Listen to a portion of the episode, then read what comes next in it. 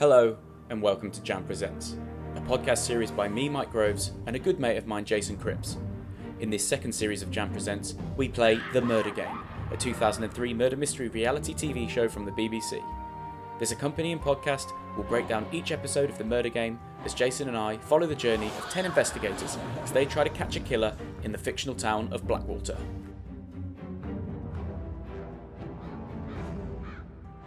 Each episode of The Murder Game is available on YouTube, so if you haven't already, go and watch episode 2 now. In this episode, we meet Chief Bob Taylor and play the killer's game for the first time. Episode 2. We're coming off the back of what was a disappointing first episode where we watched the investigators learn the tricks of the trade, including combat, forensics, and interrogation. I don't know about you, but whilst it was an awful watch, I still had high hopes for episode 2. I don't know. I don't. yeah, maybe. As in the last few minutes of that first episode where the bus is leaving, the voiceover says, Little do they know that a murder game is about to begin. And I thought, yes, it's going to go straight into what Murder in Small Town X was. I mean, I think we've discussed this before, and I know I, I just repeat myself all the time when I say Murder in Small Town X was massively ahead of its time. But Murder in Small Town X was early 2001. And although there is bits that show that it's early 2001, the concept, the script, the story, it's not. You know what I mean? It's, it's timeless almost. It's, it is timeless. Mm. Where this, although this is later, it feels even earlier. At the very start, is a much better opening. The credits have changed significantly. It starts well because you start seeing the investigators and there's a bit more of a theme tune. But immediately, it starts off on the wrong foot by breaking the wall. As in, the voiceover artist introduces it as a murder mystery game and the fact that it's a fictional murder case. And straight away, as the audience, you're like, well, I'm not part of the killer's game anymore. I'm watching these people play a game. And that was No. never the case in Yeah. although Murder in Small Town X was exactly the same thing, exactly the same premise, not once did you feel like you were on a game show or that you were watching a game show. You were watching a murder mystery where there was a prize at stake. And this breaks it immediately by that voiceover. Firstly, having a voiceover altogether does away with it. But secondly, how many times do they mention? Now they'll attempt to solve a fictional murder case in which actors play the suspects. This is it. I think I don't want to keep referring to Murder in Small Town X, but with that, we saw the investigators. We already saw the murder. The murder was going to happen in Sunrise anyway, and the investigators were in there to solve it. And we we were along for the ride as a viewer. We are along for the ride, where having a narrator, it is like them just telling a story, and it is more of a game show. And And we'll speak more about the narrator as we go on because there are a number of occasions where well it's not it's not required at all. It it completely dumbs down the audience completely. It spoon feeds you every bit of information. It has been made as realistic as possible, been an incident already. Been an incident already. but everyone they'll meet is an actor. Everything is make believe. From what we saw in the opening five minutes of this episode, we didn't need the first episode at all. So they showed us so much of the training that they went through. We're reminded of who the contestants are. We learned everything from that first episode again in that second episode. yeah, well, yeah, they cut in the same interviews. the same interviews from the from the contestants and they showed us all the training clips we didn't need to see how to do an investigation that's not the point of the No, and we and we've said before that they could have done some sort of semi like a montage of it, or just refer to the fact that they have had this training and show some clips. But because I'm now fully expecting them to to have a confrontational sort of altercation with someone, yeah it's almost spoils what's to come yeah, you know there's going to be fingerprints to come up. but also there are times where they've taken it that seriously and they've said that it's got to be that serious when it comes to bagging evidence and yet there are some corners that are going to be cut well again we'll mention it in a bit because there are some things which i call out and say look if you're taking it as seriously as you do then you can't do certain things hundred percent. We'll mention this later on. There's points in it that they they're so scared of the altercations, what will happen if they don't do it correctly, Mm. that they're not expressing themselves fully. no they're, they're on they're, they're on eggshells Exactly that. what was good in that opening five minutes was that we were reminded about Richard Sharrock's living with his budgie, which is, you know, And Julie, piece of Julie, his wife. and his wife Julie, their horses and dogs. My name is Richard Sharrocks, I'm 32, I'm a commercial pilot and I'm married to Julie. We live in Northumberland with our budgie, our two dogs and our two horses. At this point, mate, we meet Bob Taylor. Now, before we go into Bob Taylor, credit where it's due, he helped catch the Yorkshire Ripper. Everything else about Bob Taylor, what the fuck? I'm Bob Taylor. As a senior detective with West Yorkshire Police, I've hunted some of the most notorious serial killers in British criminal history, including the Yorkshire Ripper. And yeah, I don't want to badmouth him because obviously he was part of the team that caught the Yorkshire Ripper. But I feel, from maybe no, no fault from his own, is that the way it's portrayed is like the Bob Taylor show, Mm. and the investigators are along for the ride. I think we said this about uh, Gary Fredo was there to sort of advise and put the the Murder X investigators down certain certain tracks. Where this seems to be like a sort of what we've seen more of a dictatorship and I, a I, th- I think you're right. Is that Gary Fredo is an extension of the team? Yes, that's it, exactly that. Because he doesn't know, Fredo didn't know who the killer was, and he knew where they had to get the investigators to, but didn't know the outcome. Now, the Bob, and you, you find out later on in the in the in the show, obviously he's grading them on their investigator skills, which you know the pass and fail thing, and it shouldn't it shouldn't be like that. You know, he's he's not even a mentor; he's examiner, if anything. An examiner, but also rules with quite an iron fist. He's quite Yes. harsh. Yeah, there is a question. Does it does he know how this is playing out? I don't think he would. But then I think with his personality, I honestly think he probably knows. I don't know. It just seems seems such a shit show compared to Murder X. The way he portrays himself is almost to say, "You dumb fucks haven't caught the killer yet." Yeah, I know who it is already. Yeah, because the producers told you. That's why. No, you're right. We see a hell of a lot of clips that we've already seen in episode one. I'm certain that you could actually cut this episode down to 20 minutes if you took out all the crap. In fact, if we took out all of the voiceovers and all of that stuff that we've seen in episode one, it would probably make for a really good show.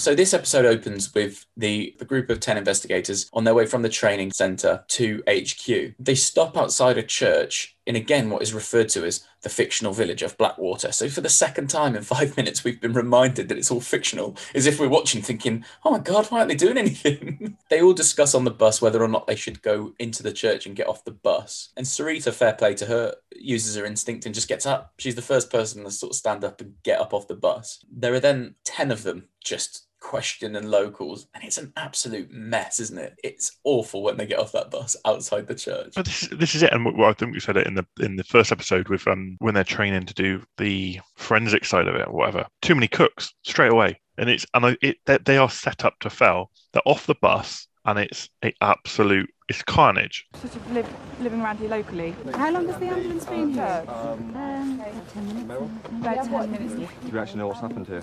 Not at the moment, no. What this situation really needs is a leader. So there's 10 of them off the bus straight away with no sort of direction at all. Obviously, and uh, yeah, like we, we, we do take the piss out of Richard a bit, but like he tries to take command of that, rightly or wrongly, he does. I mean, and no- no one, I didn't look like no one else was going to try and do anything. But as soon as the, uh, the the voiceover guy suggests that there's no team leader been appointed, you immediately know where it's going, don't you? That's teed right up for Richard Sharrocks. Yeah, and they don't command the, the scene very well. But I don't know. I just yeah, they are just sat befell. There's ten people off the bus that haven't a clue what's going on, so they're all trying to get involved. They all sort of know their training and know they should be doing it, but don't really know how to do it. They also don't really know whether or not that's part of the production or not. The bus has stopped outside a church and they're looking at each other as to say, But then what what happens with one of the actors tries to run back into the church? Do you mean they don't make it easy? They don't make it easy for them. But and this this is what annoys me, and I don't know. It, it might be the way it's portrayed, or it just might just be the way I'm seeing it. But it was an absolute fuck up, so that Bob could come in and save the day. 100%. You're right. It, it was very much played out as to, right, we're not going to answer many questions. We're going to leg it away. yeah, we're, we're going to leg it away, and they're they're proper legging it. Isn't there some force there as well? Isn't there? It wasn't like oh stop here. It was like proper like holding them back. So at one point, they're trying to hold back Tina, who we find out later is, is a suspect. And she shouts, Don't grab me! Can you not grab me? Don't grab me! She gives them the name of Dean Garrity, who turns out to be the best man who was setting up the video to film the wedding. We don't know how many suspects are at all at this point. No, we don't for ages either. So Richard's losing his shit. He's getting really, really pissed off with people. And eventually, Chief Bob Taylor comes in. Saves the day, Bob. Time to call in the cavalry. It's the chief, Bob Taylor, to the rescue. Who's in charge here? Who's in charge? Isn't there like a like a little video of him walking down a pathway or something? As though to introduce him, he's walking like the Undertaker walks into the wrestling ring. Or Yeah, something. yeah, like John Cena. Dun, dun, dun.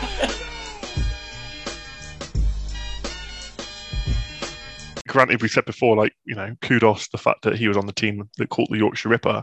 And I think as a detective, you sort of do need to be a bit of a narcissist and have a bit of an ego about you. But I think you can also understand that this is a game show. When Chief Bob Taylor arrives, he splits them into three teams. One team stays at the church. Nick, Sam, and Christine make up that team, and the others head back to HQ. As I say, a woman got taken in an ambulance. We don't learn much about her until later on, and we'll talk about that in a bit. But obviously, she's the first or maybe only victim to the killer. We, we need to find that out. Chief Bob is really rude to them when they get back to HQ, thinks shouting is the best way to get things done. And a number of times he's just going, Come on. Yeah, it's like that they don't know what they're doing. We find out that the victim is Catherine Pryor. She's a single mum whose sister was due to get married later that day. They determine with Chief Bob that the father of the victim needs to be spoken to, as does Dean, the best man. They have therefore created another two teams. One consisting of Mervyn, Andrew, and Mel, who go to speak to the next of kin, and the other, Merrill, Sarita, and Rory, who need to catch up with Dean Garrity. Before teams two and three go out, Chief Bob tells them that he doesn't want them to make him look like a mug. And I thought, well, you do that yourself anyway, mate.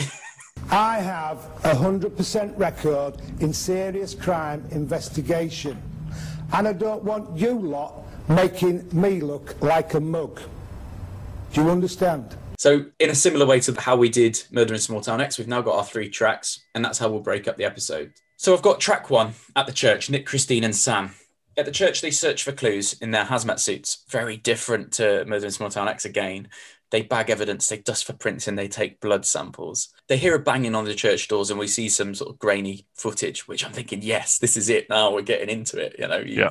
you've got the uh, killer's footage outside. Once they answer the door, there is a noose with some photos on it. We're told by the voiceover how the game works. Rubbish. So the voiceover tells us At the end of each program, two investigators who haven't come up to scratch will travel to separate locations. One will find a clue that brings them closer to the killer. The other will be eliminated from the game. no, you should. This should be all down to that video. It should all be down to the killer telling us that they're playing a game, and not the voiceover person telling us about the game. We find out that there are only nine suspects in this series. Later at the church, they hear a mobile phone ringing. They don't know if they should answer it or not. Richard says, "Answer the phone through the bag," and this will come back to bite them in the ass later on. Richard says, answer the phone through the bag. So track two is speaking to the next of kin. Mel, Andrew, and Mervyn have been given this task. We see a small clip of footage recorded prior to the investigators arriving. The narrative is that they are getting ready for the wedding. Then they do an awful cut of introducing Frank as a suspect with like a blue crime splash screen. So it freeze frames. So they they you've got Frank talking to his daughter Goldie, who's the victim's well father and sister. And just as they finish talking, it zooms into Frank's face and it puts a blue background around him and it says suspect Frank. And you're like, oh, come on. It's just Yeah. awful. They do the same with Goldie, the victim's sister, saying that she's the one due to get married. On the way to meet the father and sister, the team are called by Richard. Just had a phone call from the chief. Yeah, huh? Catherine Pryor died on her way to the hospital. Catherine Pryor died on the way to the hospital. Now they need to break this awful news to the family. But a child enters the room as they go to do so. And it turns out that child is Catherine's kid. And fair play, like, it is a really good scene. I, I, I think this is what I wanted the show to be. And I didn't want it to be, oh, just dust for fingerprints and all that nonsense. Yeah. This is Yeah. actually a really good scene where they have to make a decision. And it must have been horrible as well, even though they're only actors. It, it must have been really awful. Like you say, it was a great scene. And if anything, a, a positive thing over Murder in Small Town X, I think. Yeah, Because in Small Town X, although they, they did have the more sensitive conversations with the suspects, a lot of it was just quite to the point, but this had to be sort of managed very carefully. without a doubt, when they met Lambert in the strip club, they didn't really care about what they told him or didn't. No, Whereas in no. this, they had to be really quite Yeah. clever. But what what really annoyed me was we knew that was going to happen before they even stepped into that house because the narrator had told us. And they're about to face their first hidden test. They must break the news, but before they can do so, a child will enter the room. That shouldn't have been it. Like that, that what should have happened was they should have sat down the kid should have come in and then seen how they cope. They might have not, mate. They might have just said it straight away. they might have, you know.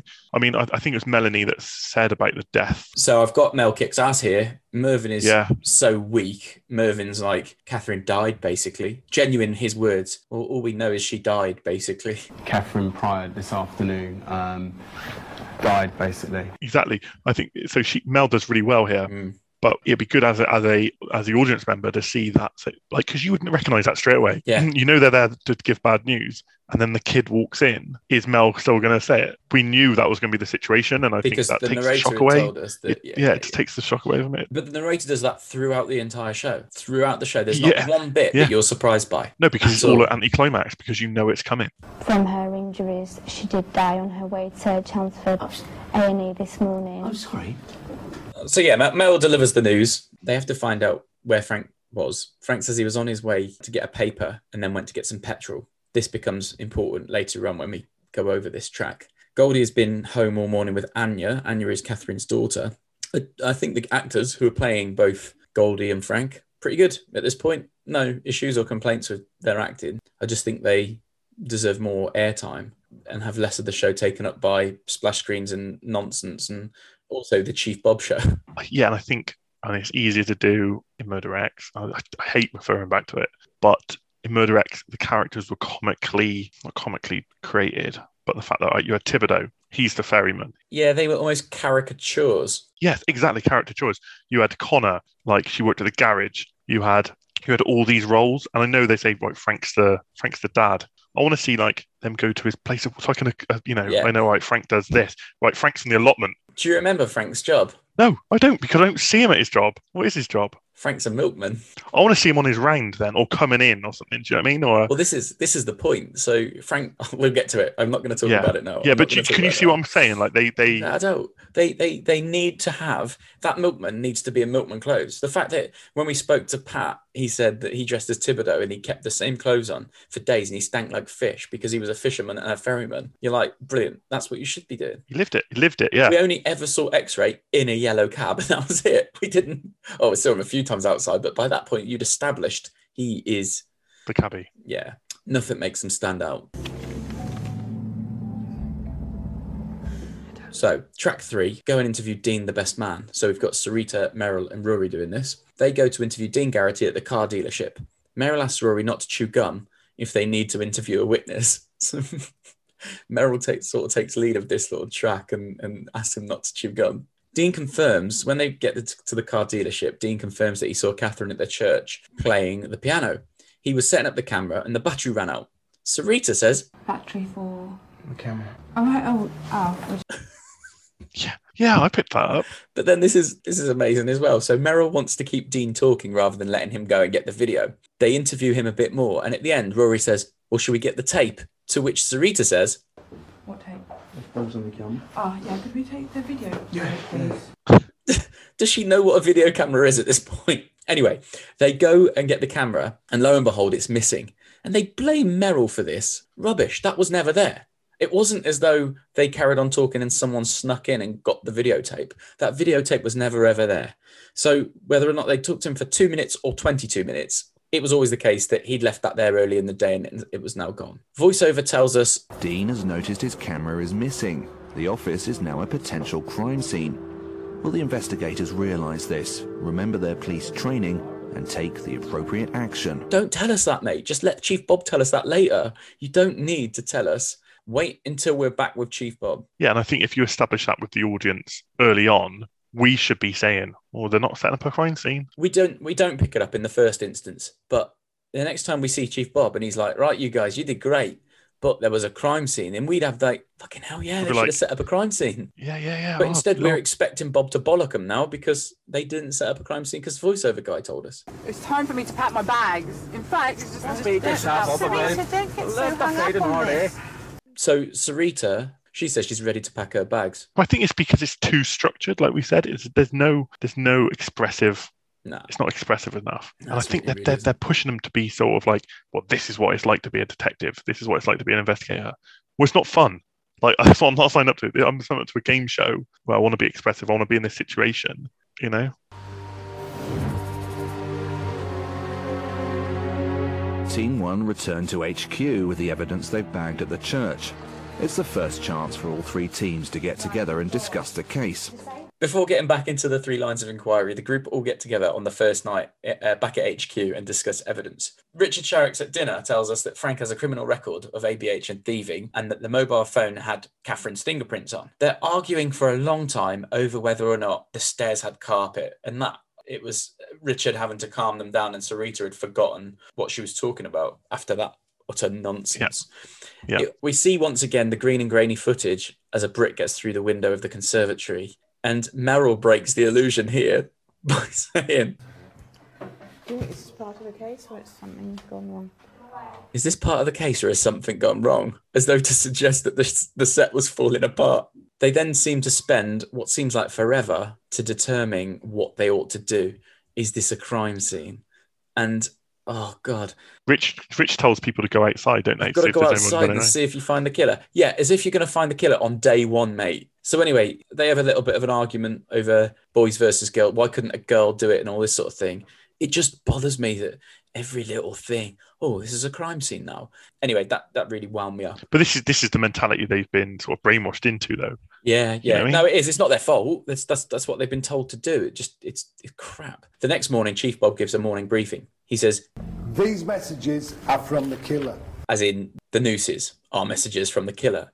We briefly see the nine suspects who include Goldie, Frank, and Dean, but we also see Tina Wells, the person that was interviewed outside the ambulance earlier in the episode. So she know we know that she's one too. Chief Bob tells them of the 25 grand reward for catching the killer. Still not enough money, if you ask me. And Yeah. Bob wants a recap on yesterday's events. So Nick, budget David Bowie, lies about answering the phone, and I've put, uh oh. Rich Richard sort of told him for that, though, didn't they? Yeah, yeah, So- yeah, absolutely. Mal gives Chief Bob the lowdown on the whereabouts of the family. Mervyn is next to useless here and says that they didn't get that information. He said, "Where was the dad then? What time did he go and get petrol?" And Mervyn's like, "We didn't get that." And Mel corrects him and says, "Yeah, we did, but we we asked him, but we didn't get that information." They didn't find out where and when Frank got petrol, so he has no alibi at the moment. Sarita gives an update on the interview with Dean. Chief Bob is extremely unhappy that the missing camera wasn't managed as a crime scene. And if the killer stole it, what might that be? Mervyn, Crime scene, so. a crime scene. They get given their tasks for the next day. So, Team One, Nick, Christine, and Sam are told that the post mortem is underway and that they need to go and see the pathologist at the morgue and retrieve Catherine's clothes and belongings. Team Two, Mel, Mervyn, and Andrew are told to go and get more information from Frank to establish his whereabouts. And Team Three, Sarita, Rory, and Merrill are told to follow up with Dean to retrieve the videotape. So on track one, we've got Nick, Sam, and Christine heading to the mortuary. Weirdly, at 6 p.m. So what have they actually done all day? Because that morning briefing with Bob was early, and then they don't go to the morgue until 6 p.m. Yeah. Important or not, we hear the mortician or pathologist saying Catherine wore contact lenses. Don't know if that means anything or not. There are four wounds in the victim, triangular in shape, and one went through the jugular vein, which is how she bled out and died. In the list of items that were found, there are just clothes. There was no jewellery found. As they go to leave, Goldie turns up shouting. Nick calms it down, and Goldie said she wants to see her body and just wants the necklace to hold on to. It was something borrowed for the wedding, she told them. This will clearly prove important later on. Jay Wilmington, the groom, arrives to take Goldie home. They try to quiz the investigators, who actually do well in this scene to, to not give anything away. I would have actually have loved to see Rory in this situation because I reckon he'd have just given up loads of information. you know, they so, so they they say, "Oh, what, what can you tell us? Have you got a killer yet? Have you have you got any suspects?" I think Rory would have gone, "Yeah, yeah, they got loads." Yeah, and named them. yeah, you're you're one. Jay drops in. I've not got changed in 24 hours. So what's he been up to? And maybe that'll prove important later in the series. No, I just want to go home. I want to change my clothes. I haven't for 24 hours. You know, and it's quite stressful. So let's let's never make make a move. You know? Track two, Mel, Mervyn, and Andrew go back to fre- question Frank on the allotment. Frank's story changes when they get to his allotment. Hilariously, he was working until 9 a.m. of the morning of his daughter's wedding. Now, I know he's a milkman, and obviously, milk still needs to be delivered. But on the morning of your daughter's wedding, I'm sure you can get that time surely off. you'd get cover. Especially how big is this place? Do you know what I mean? Or is he the only milkman? He People just can go. He milks the do- cows as well. just- yeah, I was gonna say just don't have the milk that one day. I think people are, uh, you know. If it's that smaller place that you can't get cover, I think. Hey, sorry, Bob. My wife's getting. Everyone's at the wedding anyway. At this point, if it's a smaller place. Anyway, he conveniently forgets that he had told them about getting petrol. The team called him out on this. and He went out to get petrol from miles away. Now, they know that it's 40 minutes away from his house. So they know that the petrol station that he's described is 40 minutes away. Andrew said, Oh, that's about 35 miles. Mate, it No. depends on the speed, doesn't it? Might only be 20 miles away. Anyway, just made me laugh that bit. The group go to the garage to find out if he was spotted there. They will need to wait to get that CCTV footage sent from the head office of Texaco.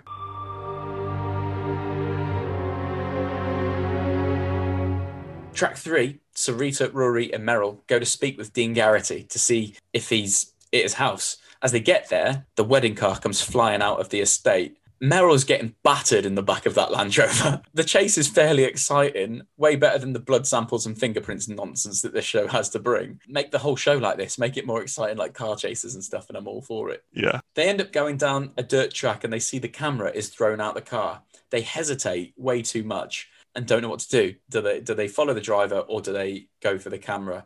They hesitate for that long that a tractor eventually pulls out. Now I know that's all choreographed. Yeah. If they'd have gone down there, that tractor would have come out on them anyway. But that camera's going nowhere. They could have followed the car regardless. They argued over it. dilly-dally. Exactly. That's what I thought. I don't know why they just drop one person off. Yeah. Jump out. Jump out. We'll keep going. Rory, go and have a look. We'll keep going. But Yeah. instead, they just mess around. As they get out, I was convinced that they'd never find that camera. Needle in a haystack. But no, they, they do find it. They do have to do some digging, don't they? Yeah. Yeah. Merrill is really nervous about everything. She's on edge all the time. It's just if Dean comes back, if it was Dean, He must why have do we know it? We don't go. even know But if yeah, it's from- Dean. Speculation. Yeah. Rory just spits all over the place, which is just gross. And he also swears a lot, and Merrill's not happy that Rory, although he's quite good, he just swears all the time. Rory says, open the camera. Sarita says, don't open the camera. And whilst Bob will give them praise later on for not opening the camera, I would argue they should have opened the camera. And why should they have opened the camera? Because what if the tape wasn't in there? And I don't know if it's a I- well, the fact that they mentioned that it's a tape, that means there is a tape in there and it's not a hard drive. But imagine not opening it, getting back, and they're like, "Oh, what'd you find?" And you're like, "Camera, open it, no Nothing tape." in there. Where do you think the tape might be? Oh, back under the railway bridge where we were searching for four Yeah. hours. Yeah. Exactly. Yeah. Later on, the voiceover mentions that they failed to eliminate any suspects yet. We haven't even met all the suspects yet, let alone Yeah. be able to eliminate them. What are you talking about? Chief Bob gives the final briefing that night. So we get to see the footage from the videotape. There's Green and Grady footage. We've got Catherine playing a piano and then ultimately killed. And then we see the killer speaking, You think this is a game? And show the footage of the investigators too. Meet me at the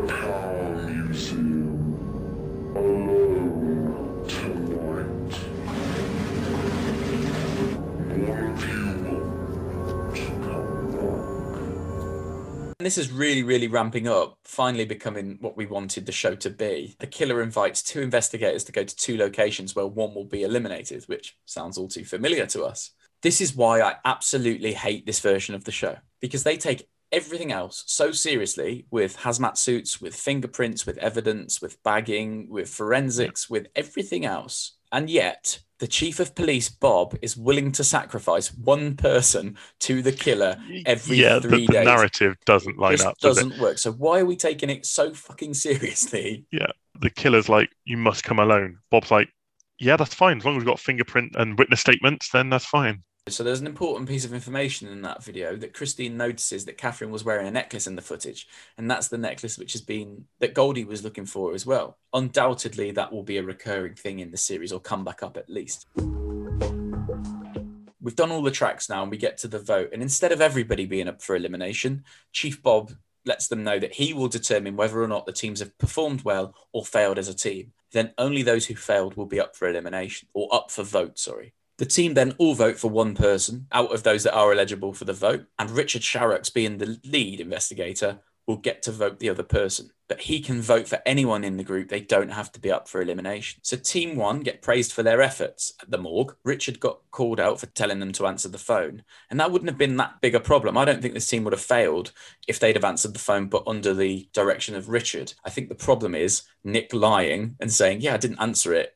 And then Chief Bob watches a video of him answering the phone, which basically means they fail, and Christine, Nick, and Sam are up for the vote. Team two, well done on getting Frank's story, getting the girl to leave the room, and picking up on the fact that Frank's story changed. Mel also did well to deliver the crushing news to the family. They pass and are therefore not up for elimination. Team three, praised for dealing with evidence appropriately and not switching on the camera. However, missing the crime scene on day one was considered a fuck up. Therefore, they also fail and are up for a group vote. Each member of the team, with the exception of Richard, goes up to the voting room. So the group vote is tied and put to a revote, and Sarita comes out as being the first person that is going to play the killer's game. Richard Sharricks now has an easy job. Just pick Rory because it's it was a tie between him and Sarita. Yeah. But oh no, Richard Sharricks has a change of heart or, or just simply doesn't want to pick uh, Rory and chooses Christine. What? Yeah, I don't get it. He had the easy way out then Exactly. because he's basically he's basically doing the group vote. Yeah,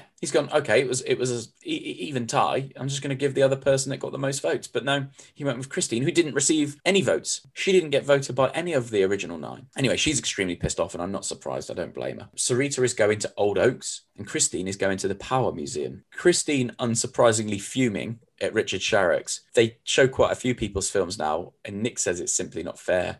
Merrill was really annoyed. They travel to their killer game locations. We see their body cam footage, and it plays out much like Murder in Small Town X. Christine is eliminated, and Sharita returns, which I find extremely unfair because Sharita received three votes, and Christine was just given the chop by Richard Sharricks. I'm annoyed that they play this game despite taking everything so seriously, as we've mentioned. So now, do you know what they need to do to gain to gain my confidence back in this show being consistent? They now need to go back to where Christine was murdered and treat that as a crime scene. Yeah. Because they won't. I'm sure they won't. But if they don't, then this is all bollocks. It's all bollocks anyway. It is all bollocks anyway. Yeah, exactly. Because she's if you want to take it seriously, then there's another crime scene on your hands. Go to that. Yeah. Make that track one next week. Hold on, we lost Christine. We now need to go back to where she was killed. Yeah, and see if we can find some footprints or some shit. Yeah, hundred And if, percent. and if they do fair play, I'll say, yep, good. But if they don't, Oh, I, I can't see it happening. I'm not disappointing you there, but it's, that's not happening. It's, it's not, I wouldn't say it's crap. Well, it is crap, but I think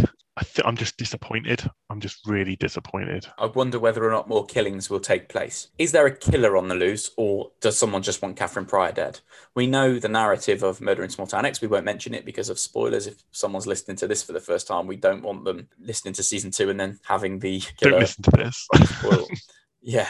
If you are listening to this, get off it straight away and go back and listen to season one because it's much better. So we know at the end of this that Dean Garrity, the best man, Goldie, the sister, and Frank, the dad, are all suspects. What motive would Dean Garrity have? We don't necessarily know.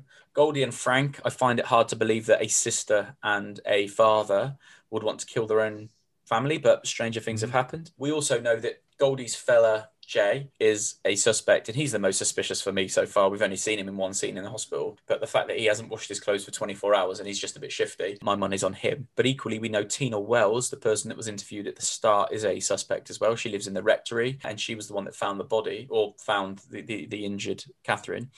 And I think the person that she crossed the barrier with, the lady that she crossed the barrier with, is a suspect, but that was only a glimpse of her face on the suspect board. So m- might not be. Don't even know who she is at the moment. So, of those that you've met so far, who do you think is the killer? I know it's far too early, but it's just for fun. Uh, I was, oh, I'll go with the best man then. I'll go back with the best man with some sort of love triangle. I'm gonna I'm gonna go for Goldie, the sister, uh, her fella Jay Wilmington, the one that she was getting, the groomsman, the, the, the man that was getting Yeah. married. As for the next person to lead, so we know that Richard Sharricks is being replaced, and we did find out from the voiceover that that Christine will decide in her last will and testament. I think Christine will choose Nick next. She was in a team with Nick, so she probably trusts him. And also from what we've seen so far, Nick Nick deserves to win the whole thing. He's clearly out and out the best investigator or the best candidate, even if he moment, lies to Chief Bob.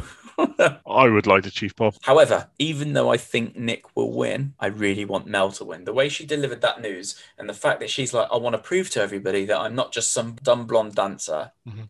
Bring it on. Let's hope Mel wins. As for the next investigator to leave, just make it Richard Sharrocks. I think it would probably be better off without him. Like he means well, by, but I think he's he's taking it too serious as well, uh, in the wrong way.